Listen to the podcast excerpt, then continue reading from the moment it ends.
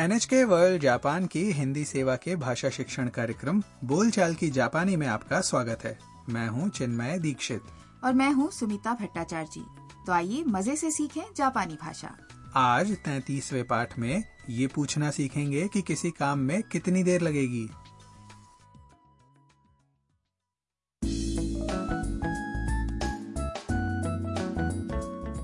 काइतो और उसका दोस्त माइक मिए प्रिफेक्चर के निंजा संग्रहालय पहुंच गए हैं वो निंजा के शुरिकेन अस्त्र से निशाना लगाकर देखना चाहते हैं इसलिए कतार में खड़े हैं शुरिकेन सितारे जैसा दिखने वाला अस्त्र होता है और उसमें स्टील के ब्लेड लगे रहते हैं तो आइए सुनते हैं तैतीसवे पाठ की बातचीत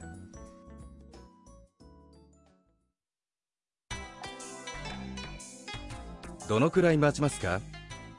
15分くらいですわかりましたすごい本物の手裏剣だあの的に投げてください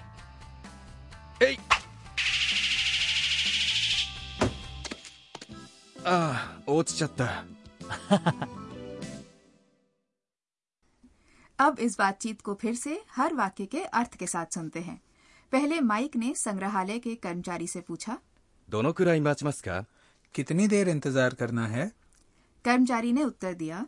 15分くらいです लगभग पंद्रह मिनट तो माइक ने कहा わかりました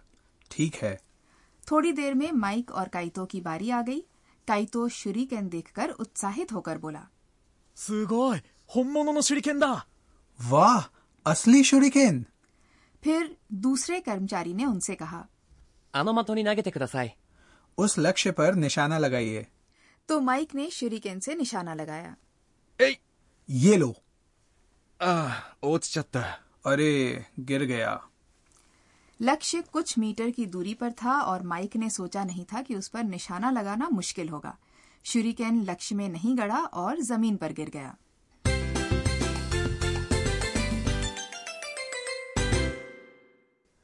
आज का मुख्य वाक्य है どのくらい待ちますか यानी कितनी देर इंतजार करना है ये वाक्य याद करके आप ये पूछना सीख सकेंगे कि किसी काम में कितनी देर लगेगी इस वाक्य में どのくらい का अर्थ है कितनी देर और 待ちますか बना है क्रिया 待つ यानी इंतजार करना के मास रूप 待ちます के बाद का लगाकर जिससे पता चलता है कि ये प्रश्न है आज के वाक्य में ध्यान देने वाली बात यह है कि किसी काम में कितनी देर लगेगी ये पूछने के लिए प्रश्नवाचक शब्द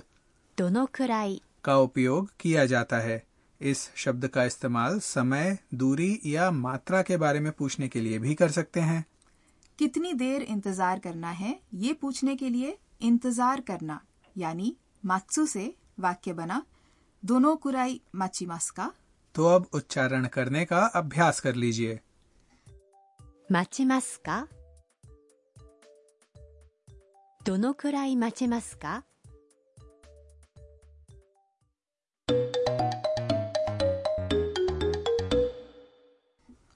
अब एक और बातचीत सुनते हैं जिसमें एक आदमी टैक्सी में हवाई अड्डे जा रहा है और रास्ते में बहुत भीड़ है すみませんあとどのくらいかかりますか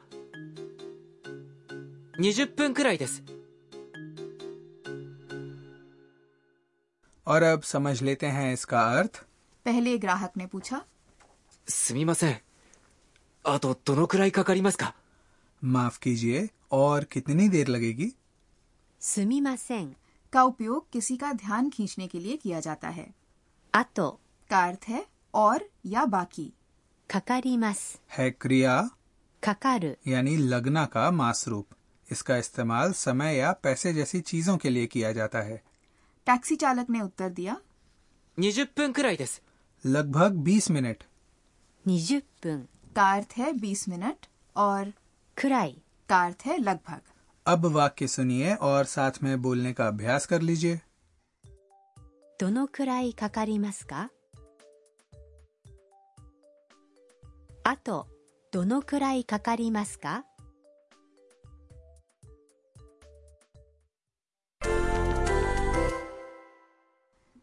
अब वाक्य बनाने की कोशिश कीजिए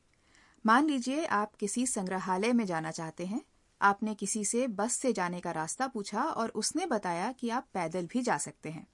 अब आप जानना चाहते हैं कि कितनी देर चलना होगा चलना के लिए जापानी भाषा की क्रिया है 歩く、 और उसका मास रूप है 歩きます。歩きます。 तो वाक्य बनाने की कोशिश कीजिए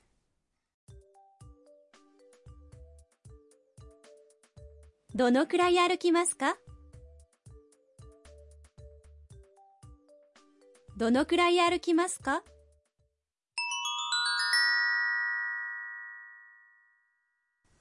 अब सीख लेते हैं कुछ संबंधित शब्द आज का विषय है अवधि बताना जैसे पाठ में इंतजार करने की अवधि थी जूगो फन कोराई यानी लगभग पंद्रह मिनट मिनट को जापानी भाषा में कहते हैं ふん、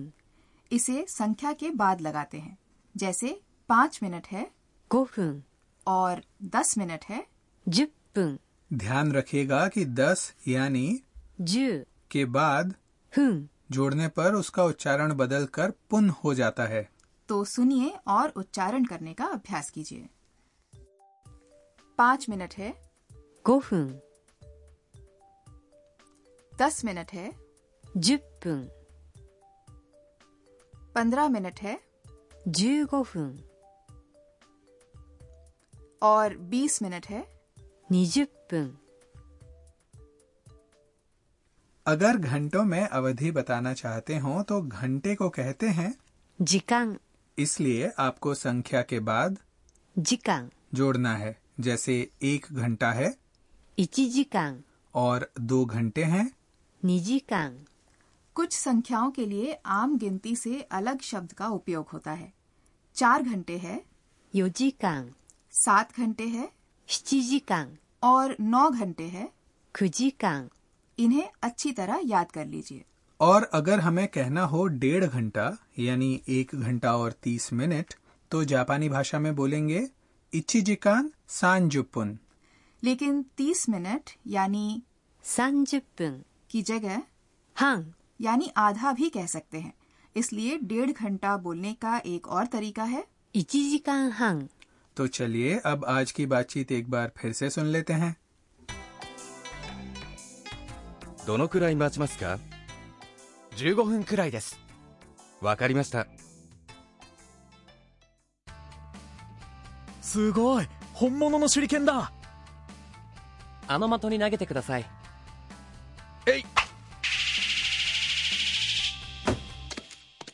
ああ落ちちゃった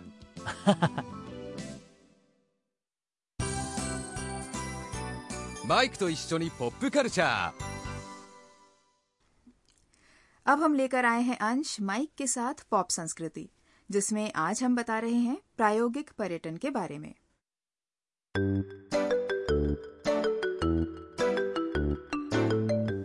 जापान में पर्यटक विभिन्न अनुभवों का आनंद ले सकते हैं जैसे आज के पाठ में माइक और काइतो ने निंजा के शुरिकेन अस्त्र से निशाना लगाकर देखा आप चाहें तो निंजा या सामुराई की पोशाक पहन सकते हैं या किमोनो पहनकर देख सकते हैं चाय समारोह में भाग ले सकते हैं और फूलों से सजावट करना या जापानी मिठाइयाँ बनाना भी सीख सकते हैं इसके अलावा भी करने के लिए बहुत कुछ है आप खाने की चीजों के प्लास्टिक नमूने भी बनाकर देख सकते हैं इस तरह के नमूने अक्सर रेस्तरा के बाहर सजे रहते हैं और बिल्कुल असली व्यंजन जैसे दिखते हैं और जापान में ऐसे प्रतिष्ठान भी हैं जहां आप भूकंप मूसलाधार वर्षा आग और सुनामी जैसी आपदाओं का कृत्रिम अनुभव लेकर आपदा तैयारी और रोकथाम के बारे में सीख सकते हैं है ना दिलचस्प तो आप भी यहाँ ऐसे अनुभवों का आनंद जरूर लीजिएगा दोस्तों हमारा ये कार्यक्रम वेबसाइट पर भी उपलब्ध है पता है